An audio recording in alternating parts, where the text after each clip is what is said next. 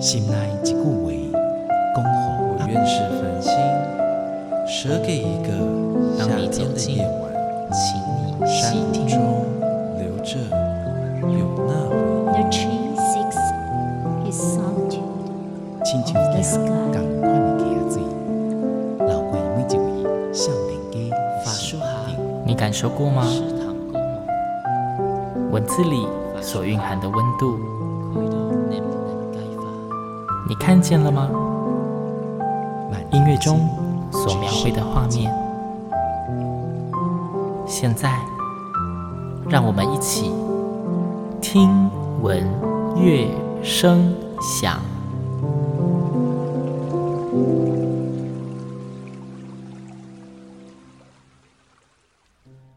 各位听众朋友们，大家好，我是主持人新阳，欢迎再次跟我一起听闻乐声响。听闻乐声响，今年呢真的是非常非常的热闹。怎么说呢？随着疫情渐趋缓。咱们台湾的艺文界，我觉得又越来越有活力了啦！大家开始生机蓬勃，各种的艺文展演真的是爆发性的疯狂在演出。那大家应该知道，就是在星洋的节目里面呢，有非常高比例推荐给大家的精彩节目，都是来自于我们中部的指标性场馆——台中国家歌剧院。因为歌剧院在开幕这几年呢，我觉得他们每一年。当然，场馆有一直在根据我们这个地区的人做一些调整，越来越贴近大家的生活。就连选择的节目也是一样，越来越多元。那有些人会担心说，觉得艺文离自己很远。但是在这几年歌剧院的选择的演出节目，我们可以看到，其实非常多的主题或是非常多的展演形式都跟我们相当的贴近。星洋也有周遭非常多的朋友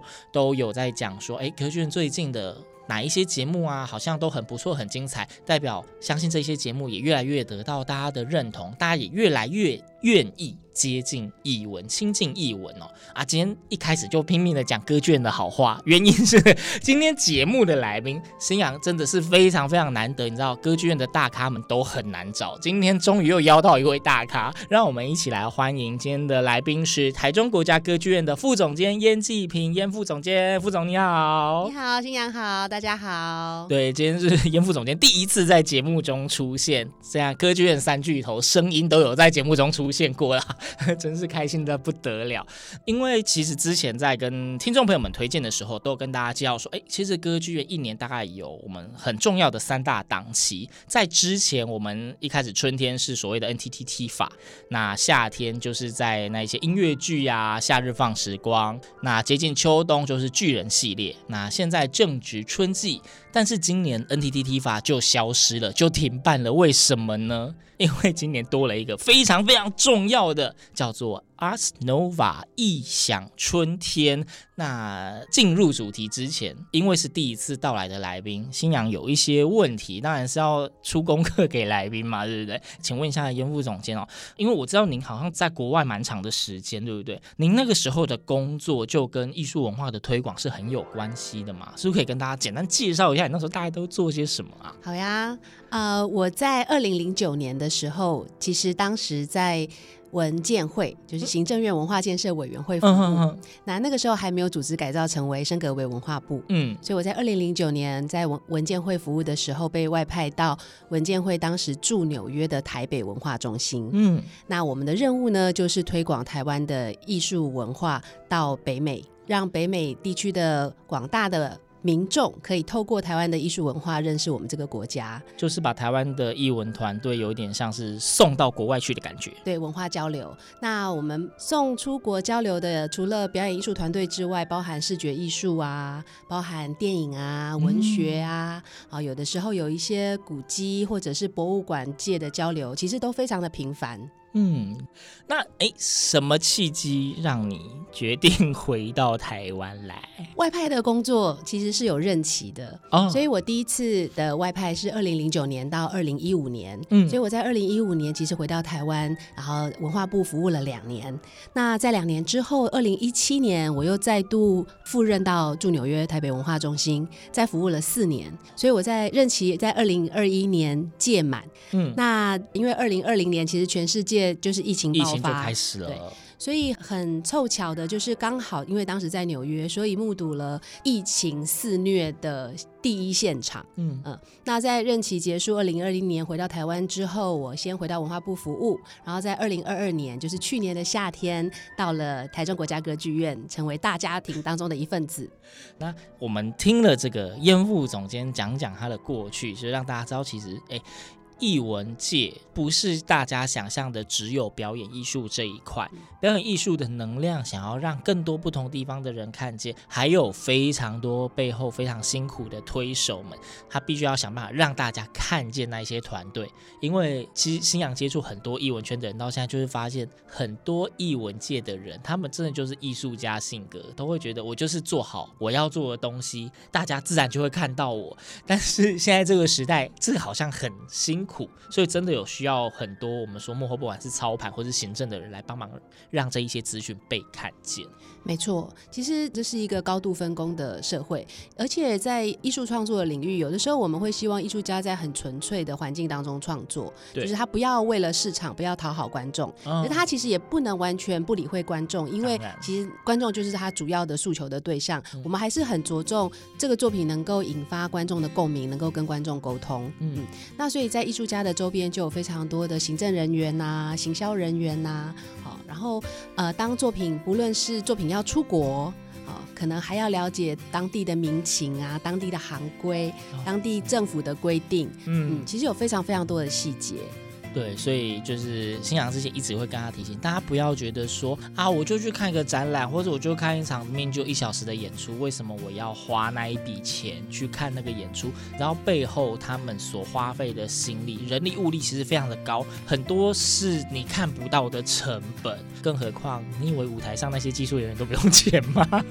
还有舞台幕后的技术人员更多。真的，舞台上你如果看到十个人，幕后可能有二三十个人，很可能哦，很可能。对。所以其实像有很多我知道那种国际制作来台湾，所整场表演要动用的人，有些可能到上百人，对，那是非常辛苦的。好，讲很多让大家知道一下艺术文化的现实面，请大家真的是，呃，我们去看一些演出或者是欣赏艺文展演的同时，真的不要在那里一直刁难说为什么要花钱，所有的东西都是有它的价值在的，我们要好好欣赏它美的那一边，对不对？好，我们要切回主题了。今天要来讲这个一年一度非常盛大的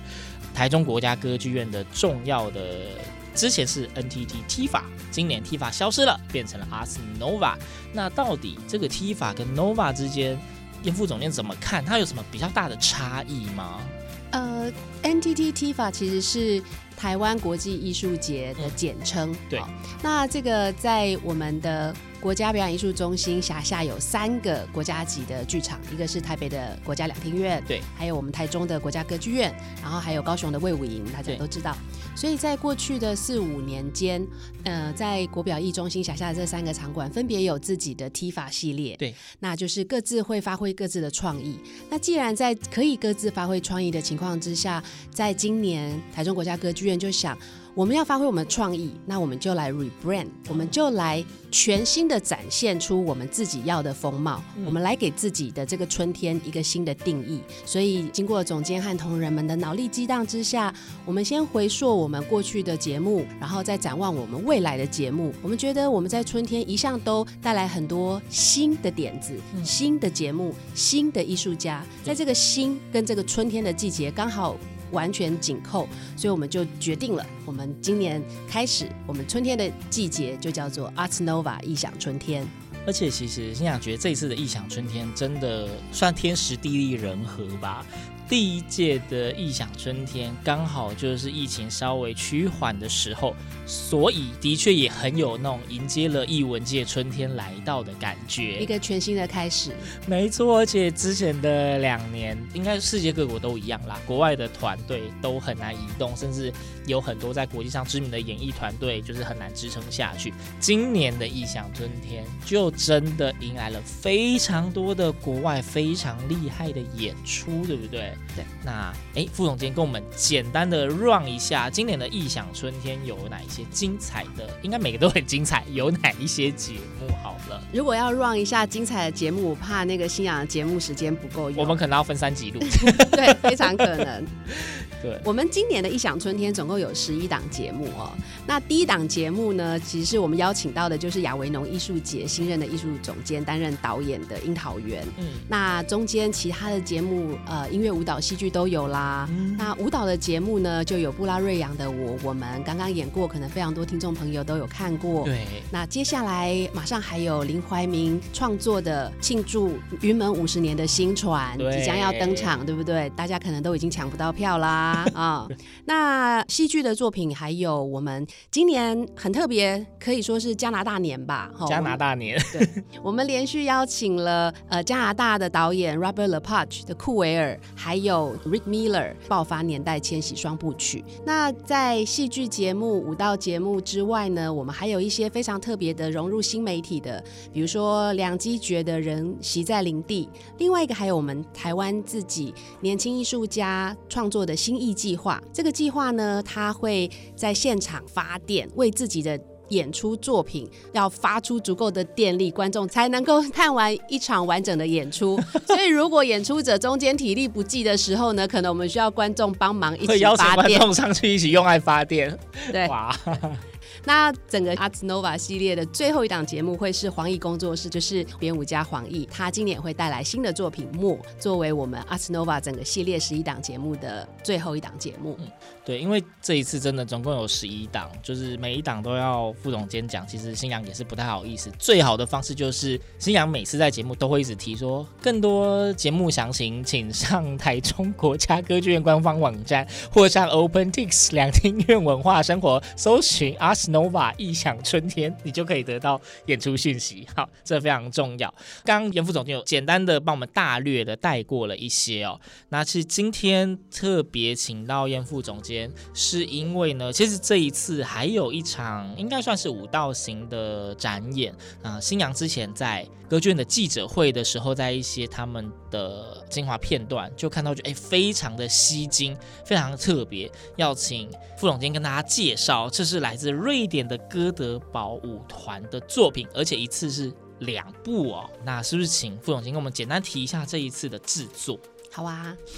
其实要讲到哥德堡舞团。要先讲到它的历史，其实是它本来是一个剧院的舞团，嗯，就是我们可以想象，好久好久以前，在欧洲的文化消费习惯里面，大部分的国家和大部分城市在首都都会有自己的剧院，嗯、可能服务皇室或服务宫廷啊，贵族们，对贵族们。那但是它不见得是只有贵族能够去欣赏的地方。那所以在每一个大的歌剧院或者是剧院，自己就会有内建的舞团，嗯，和合唱团。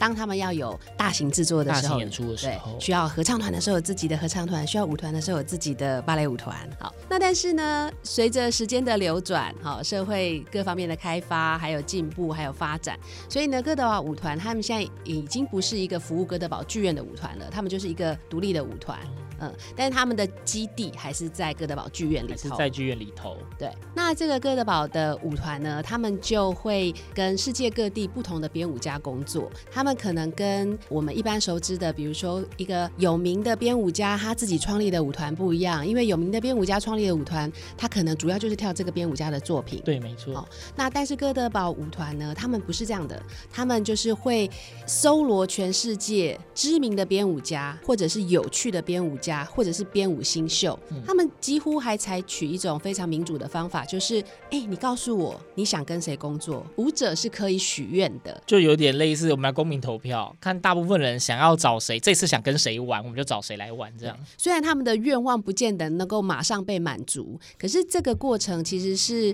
舞团它发展的一个很特别的地方，因为透过跟不同的编舞家工作，因为编舞家可能来自不同的国家、不同的文化体，他可能有不同的思维、不同。的使用身体的方法，嗯、有的可能很高度劳力密集，有的可能很优雅，有的可能很芭蕾，有的可能很爵士。所以在这样的训练或者是创作的情况之下，哥德堡舞团的舞者的身体能力会变得非常的好。因为他要适应各种编舞家的风格的风格。对，那此外呢，因为他们又要能够跟来自各国或者是不同文化体的编舞家工作，他们要非常的开放，思维上很开放，他要能够吸收不同的文化，同时这个。舞团特别的地方就是他们的舞团里面的团员们也分别来自二十多个国家，非常国际化的舞团。所以他们每一年，呃，应该说他们周期性在甄选舞者的时候，都是来自全世界上千名的舞者去考团，嗯嗯，然后再经过一轮一轮很严格的每一阶段的考试，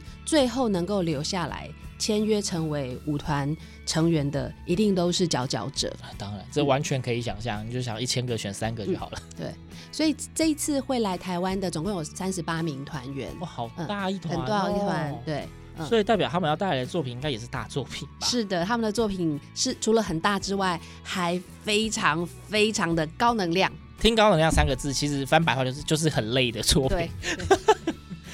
我们在这里，嘿，先稍微打断一下，我们大家新阳偷卖个小关子，我们先听一段音乐，等一下音乐结束之后，我们继续带大家来看这一次到底是怎么样的大型的舞作，多么的高能量，多么累人的作品，又到底为什么新阳会说看到那个预告片就觉得超级精彩？我们待会马上回来。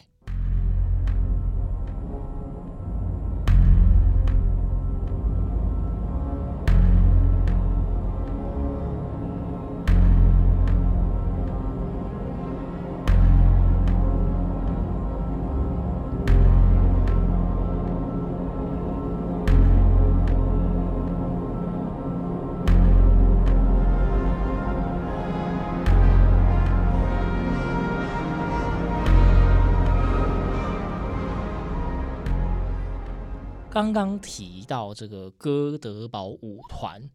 是一个非常国际性的舞团，不是说在国外就叫国际性。它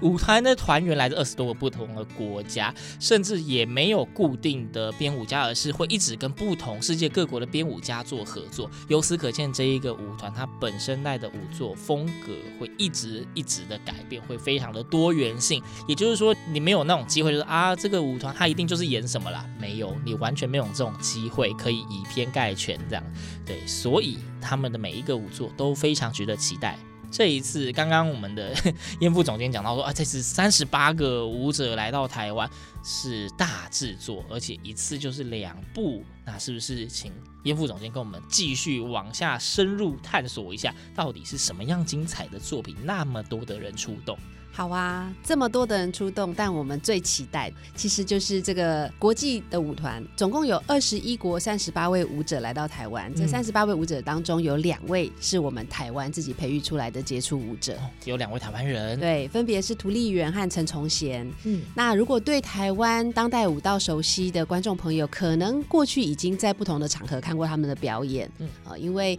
在不同的大大小小的舞蹈节或艺术节当中，已经都邀请他们回来过。散发他们的能量。那这一次是他们第一次跟哥德堡舞团到台湾来做正式的演出，所以我们也非常的期待。那这次的节目呢，其实包含了上下半场，分别有各有一支舞作。哦，他们是一个半场一支舞作，而不是一场表演一支舞作。对，我们的整个节目包含了两支舞作，嗯，那中间以一个中场休息作为区隔，嗯。那刚刚主持人已经提到了这个五座有非常高的能量，为什么这个能量很高呢？因为其中一个五座当中的场景的设计呢，的确有一面非常高，约莫三层楼高的墙。墙哦，嗯，攀岩吗？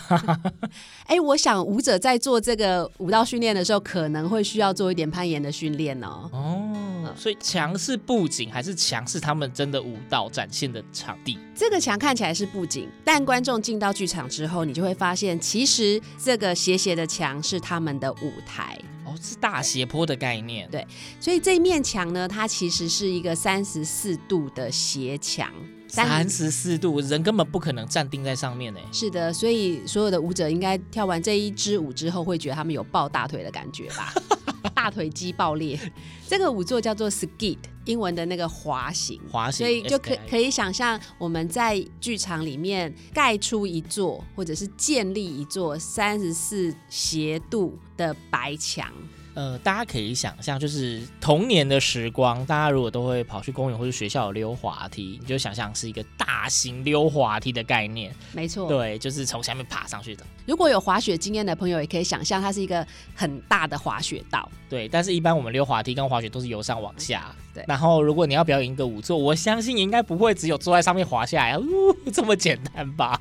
因为这个舞座大概有四十分钟，所以呢，编舞家跟舞者们要在这四十分钟里面充分的运用这一个斜墙，嗯，所以他们应该挑战了人类可能跟这个斜度有关的各种排列组合，由上到下和由下到上，然后由快至慢和由慢至快。哇，这个感觉非常精彩，哎，都没有想说这么大的一面斜墙啊，会不会就是之后歌剧院也来弄一面，让大家可以当做溜滑梯玩，往上爬？以前看到斜坡就会想要往上。爬的概念，我觉得一般人的肌耐力应该没有办法，可能只能上去两步就停了。对，舞者都是非常非常那个专业训练的舞者，嗯，所以他们在排练这个舞蹈的时候，其实跟编舞家一定要非常有足够的默契。比如说，他们要知道怎么样是安全的。嗯。对，要怎么样保护自己？对，安全第一。对，所有的舞蹈都很容易，就是在肢体的运用上面。对，而且当二十个团员一起在这个斜坡的舞台上表演的时候，他们除了要互为支撑，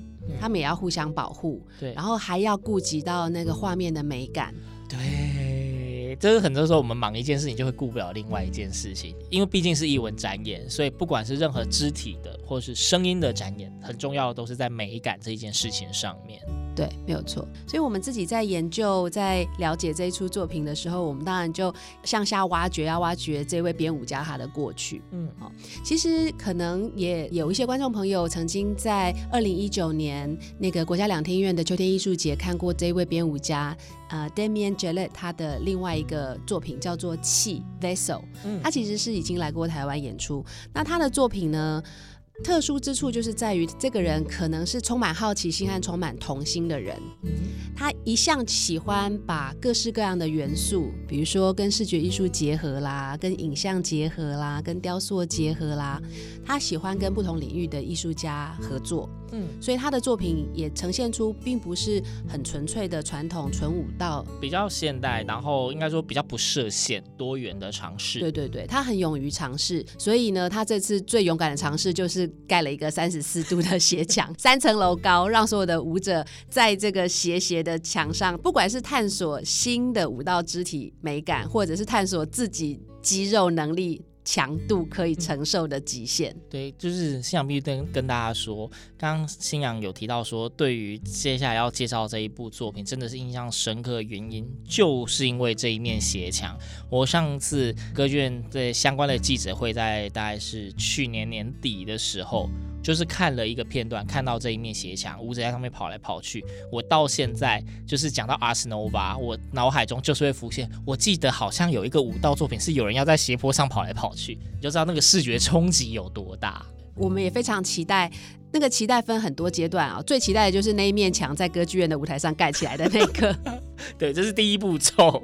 对，好，那那当然，我相信一定还有进一步的期待，就是关于舞者如何呈现这样的作品嘛。毕竟这是非常难得的一个制作。应该说这一次的 Ars Nova 吧，我觉得每一部作品都是非常值得期待，而且大中小三个剧院都有不同的演出，大家可以看到。不同规模的演出，在歌剧院里面不同的空间出现的时候，那一些作品与空间之间的互动跟氛围都是非常值得大家期待的。好，因为刚刚有提到说，哎，对，因为两只五座，然后再加上前面那一只有一个什么三层楼高的斜坡，因为是两只完全不同五座，所以会有个中场休息的时候就要撤台之类。但是三层楼高的一般的中场休息十到十五分钟，这个三层楼高的斜坡，我再猜十到十五分钟应该拆不完吧？歌剧院要怎么处理？你们这一次的中场休息时间很难使用吧？这次的中场休息时间的确蛮特殊的，因为在两只呃性格迥异的五座之间，而且加上这个三层楼高的这个三十四度的墙面，必须要卸除，所以我们有一个巧妙的转换。因为呢，这两位编舞家他们在国际上都享有盛名，然后风格很不一样，然后又分别跟非常多不一样的艺术家有非常多的代表作。我们也希望让观众朋友利用中场休息的时间，能够多认识这两位编舞家和他们的作品特色，帮助观众朋友来歌剧院看舞作之外，也能够对现代舞、当代舞有更深刻的体会和认识，然后。建立自己的见解，所以我们安排了魏婉容老师会利用中场休息这个换场的时间来进行节目的导聆，所以观众朋友不用担心中场休息，你一定会收获满满。对，但是这一些在十到十五分钟可以完成吗？呃，我们预计的中场休息时间是四十分钟。这一次的中场休息有四十分钟哦，都可以喝一杯饮料。欢迎大家来歌剧院喝杯咖啡，喝杯酒哦。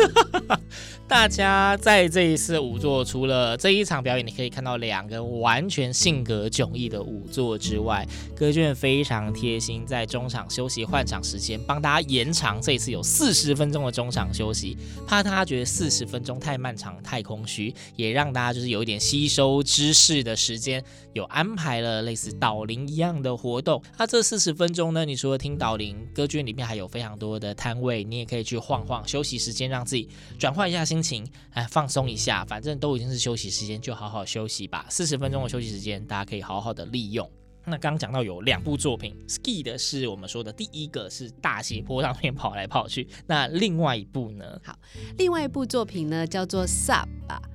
，S A A B A。哦，这一位编舞家是一位女性，呃，她的名字叫做 Sharon Ear。那她其实是出生于耶路撒冷，她本来啊是舞者出身，嗯，她的舞者的年资其实非常的久，她从一九九零年进入了以色列的天团，哈，就是目前在国际上。举世闻名的 Basheva 舞团，嗯、那他一九九零年就进入了这个舞团，一直跳到二零零八年，嗯，所以他的舞者生涯其实将近二十年，代表他是一个很杰出的舞者。那但是他的创造力当然不限于只是跟编舞家工作，或者只是用肢体展现他的创造力，他还有自己很想要表达自己的语言，表达自己的作品，所以他就成立了他的自己的舞团，叫做 LEV。LEV 对，那他的舞团呢，也在今年春天在国家两厅院的 TIFA 系列里面有邀请他的另外一个制作，在几个月前刚演完，所以也是广受好评。那刚刚有提到我之前在纽约工作蛮长的时间，所以其实我在纽约工作的时候呢，也曾经看过他的这个作品系列制作之一，非常非常的经典，非常非常的精彩。那这个作品呢，舞台上也是一样有二三十位年轻、身体能力、表现力都非常好的舞者。嗯，那。在这些肢体的表现之外呢，Sharon 他还跟非常知名的服装设计师，就是我们知道的名牌迪奥哦，迪奥的。对，迪奥的那个首席设计师合作，为他设计这一次演出的服装。所以你看，上半场他看超级大的舞台，下半场有名设计师设计的服装，然后再配合舞者们的肢体以及美丽的舞蹈。那在 Saaba 这个作品里面呢，除了有迪奥的设计师的特殊的服装之外呢，它还有一个特别让我们可以融入这个作品的一个途径，就是它有迷幻的电音，用电音跳舞。哦。我知道，其实有一些听众之前不太接触剧场的原因是，应该有很多人对于剧场里面的展演都会有一种，因为我不懂，我坐着就会睡着这件事情。这一次电音都出来了，你如果还能睡着，代表这个演出一定是非常的杰出，让你身心都放松了，你才有办法睡着。看 副总监在旁边一直要笑，不敢笑出声。好啦，如果说大家来到台中国家歌剧院可以有一个美好的午睡的话，我们也是非常的欢迎大家。但是我真的觉得这个节目这么精彩，你怎么还睡得着呢？真的，这一阵子新阳的来宾，大家如果每集都有收听的话，严副总监已经是这阵子大概第三还是第四位在节目中邀请大家进剧场睡觉的来宾。对，之前已经有些来宾在讲说，就是哎，欢迎大家进剧场看我们的演出，睡着也没关系啊。如果我们的演出可以让你睡一场好觉的话，那我们也是功德无量。来，欢迎各身心科诊所来联名，这样。对，如果大家呃有睡眠困难症的话，可以有其他的选择，因为我觉得 Skid 和 Saba 这两支舞作，如果你睡着的话，实在是亏太大了啦。而且应该说，这两支目前听起来都是一个比较嗨的作品，就是基本上，如果你想要好好睡觉的话，这两个可能不是你的首选。嗯，对，你会睡不着。对啊，我们讲到刚刚呃新世代的或者是说当代的编舞家，可能在他们创作作品的时候，他们考量的元素非常的多，嗯，哦，比如说他可能会使用一些不一样的布景道具来传达他的意念。嗯、那 Sharon 呢，他就是用服装、声音、灯光，他打造出一个迷幻的场景来传递他自己。所以我想他应该就是一个也热爱跑趴的人吧？热 爱跑趴，OK。嗯因为他的世代一九九零年呃进入舞团，所以我们想象他那个年代可能是 disco 的时代，嗯、就是他也许他是一个很正统的舞蹈训练的舞者，但是那不影响他还是可以享受他的生活，自己的娱乐娱乐，对他的喜欢，他的他对声音的选择，他可能听的音乐不见得只有古典乐啊，他可能音乐的选择、音乐的喜好非常的广泛，嗯、那这些他生活当中的养分都会回到他的创作里面，那所以我觉得我们想要。跟观众朋友沟通的也是一样，就是我们在选择节目的时候，可能自己先不要设限，就是啊，这个我可能看不懂，或者是这个我从来没看过。你来看看你就知道了。也许你是跑趴的人，你会觉得哇，这根本就是我的世界啊，我的 people。但也许你看了这个舞蹈之后，你就发现，哎，也许我应该要去社区大学来上一个肢体舞蹈的课。我也想要开发一下我自己对于身体表达的能力。就是刚严副总监最后的这一段话，也让新阳想到，新阳之前其实一直在节目里面用各种的方式，苦口婆心的劝说大家，一定要让自己能够走。走进艺文场域去看不同艺文展演，而且也提到，其实，在近几年，全球的艺文界已经有越来越多的，不管是跨领域或是跨媒材的运用。因此，不要再说你对什么东西没有兴趣了，因为现在已经没有一种表演是什么非常单纯的了。嗯，大家都已经。重口味到不行，所以现在 那些艺文团队也都符合现在的重口味，什么都有。所以进去一场演出里面，如果你本身可能对舞蹈没有那么熟悉，你喜欢音乐，那你就听他的音乐啊。如果你觉得对音乐也没有很感兴趣，但是你喜欢看美美的，你可以看灯光，你可以看服装，你可以看道具，总是会有能够吸引你注意的切入点。而当你只要开始愿意走进去的时候，你一定可以找到不同的作品跟你之间的连接，没错哎，我觉得新娘提醒了我一件很重要的事情是，虽然我今天的任务啊是来跟听众朋友们宣传瑞典哥德堡舞团的双舞作，嗯，但是我来到台中国家歌剧院服务之后，我有一个很棒的感受，就是台中国家歌剧院是一个为大家打开的客厅，我们欢迎大家从早到晚都可以来歌剧院，你可以来这边读一本书，你可以来这边喝一杯咖啡，跟朋友约着聊聊天，吃个下午茶。茶吃个晚餐。当你觉得，哎，我今天有感觉，我觉得我今天应该要看一场演出，我今天要看一场戏剧，或者是舞蹈，或者听一场音乐会的时候，你可以随着你的心意，那个时候选择节目都没有关系。嗯、就是参加艺文活动这件事情，它不应该是你的功课。嗯，嗯没错，因为其实，呃，我们现在一直在讲说艺文活动。像歌剧院这几年一直在推说生活与艺术的场馆，我觉得这是一个非常切合实际情况的。艺文它本来就该只是你生活中的一个元素，它不需要是特地切出来完成的一项任务。对，就是随性所致。我今天可能呃想要看点美的东西，就找找看有没有跟呃视觉艺术相关的。我今天想要就是眼睛累了想休息，想听听好听的音乐，就会有音乐类型的节目。各种的节目，而且在这几年歌剧院，我觉得端出来的节目类型越来越多元，各个层面的都有。不论你对哪一个领域比较有兴趣，你一定都可以在歌剧我们刚刚说三大档期的节目里面，你一定都可以找到至少一个是你会有兴趣，或者是至少是你觉得你有可能可以接触的，绝对都找得到。但是重点就是你什么时候愿意给自己那个机会踏进去？没错，我觉得就像新阳说的，我们歌剧院好努力在找各式各样不一样的节目，就是我们呃春天做了一些有新媒体的、有科技艺术的、有呃新的面貌的。艺术呈现方法，还有年轻的艺术家、新生代的艺术家。那到了夏天，我们有 Summer Fun Time，我们有比较多亲子的节目，有音乐剧。到了秋天，有大型的音乐会、大型的歌剧制作、大型的天团大制作。哦，那在我们的三大系列节目当中，我们尽量的让百花齐放，让节目很丰富。但是我们最重要的是，我们也希望我们能够接触到更多来自。各个角落有不同喜好的观众朋友，嗯、所以我觉得哥德堡舞团这两个舞作呢，我应该要特别呼叫攀岩高手，你们是不是应该要来看一下？对，舞者如何攀岩？对，而且是在没有可以抓握的东西，在平面上如何进行攀岩？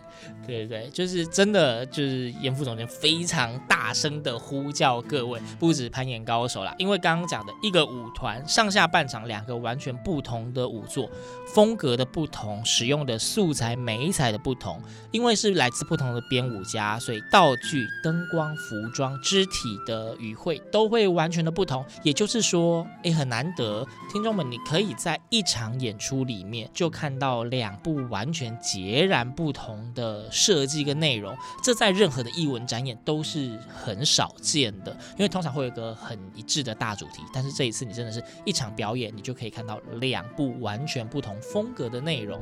在里面找找属于你的那一份心灵的悸动吧，这真的是一个非常非常难得的制作。邀请大家，but 我们一直在介绍演出，都没有说什么时候表演呢？不要到时候人家听到的时候已经结束了。不会不会不会，我们有那个超前部署哦。各位听众朋友们，打开你的日历，打开你的月历，记得在五月十九号星期五、五月二十号星期六，还有五月二十一号星期天，我们分别有三场演出。这个是一个健达出奇蛋的演出，一张票可以满足你两个愿望。小说，一张票两个愿望，里面还有很多的小彩蛋。没错，没错。好哦，我们欢迎听众朋友在五月十九号到五月二十一号，在台中国家歌剧院的大剧院，我们有瑞典哥德堡舞团双舞座的演出。对，五月十九号星期五是晚上七点半，那二十号、二十一号星期六日则是下午两点半，每天都只有一场，千万不要跑错棚哦。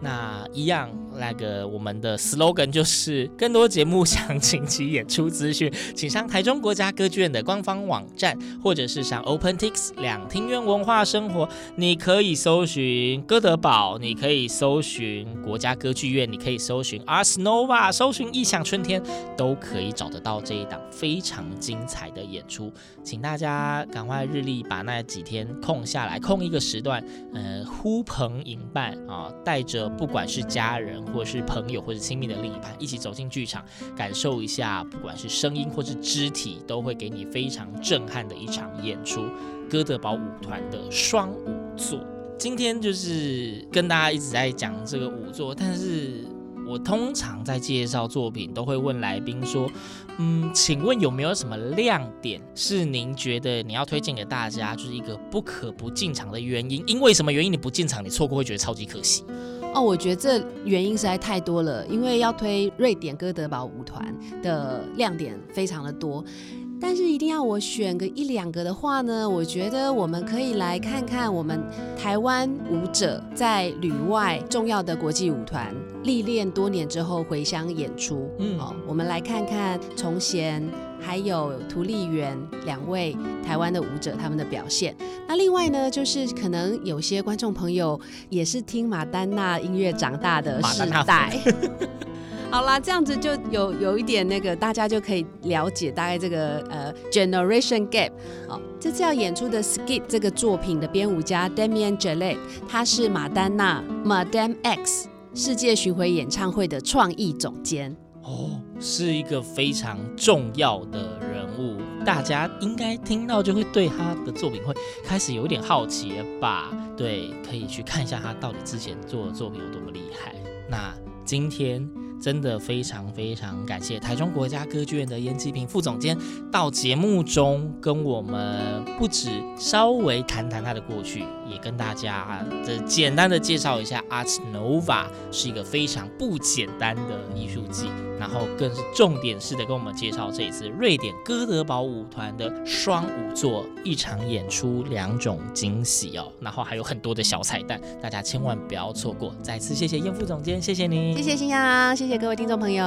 那大家记得啊，那个 Ars Nova 很多的精彩节目，上网搜寻，帮自己空点时间进去感受一下那个译文的熏陶跟洗礼。那星洋呢，在之后呃不定时也会一直帮大家推播一些歌剧院的精彩节目的讯息，千万不要错过喽。那今天的节目就到这边，听我乐声响，我们下次空中再会，拜拜。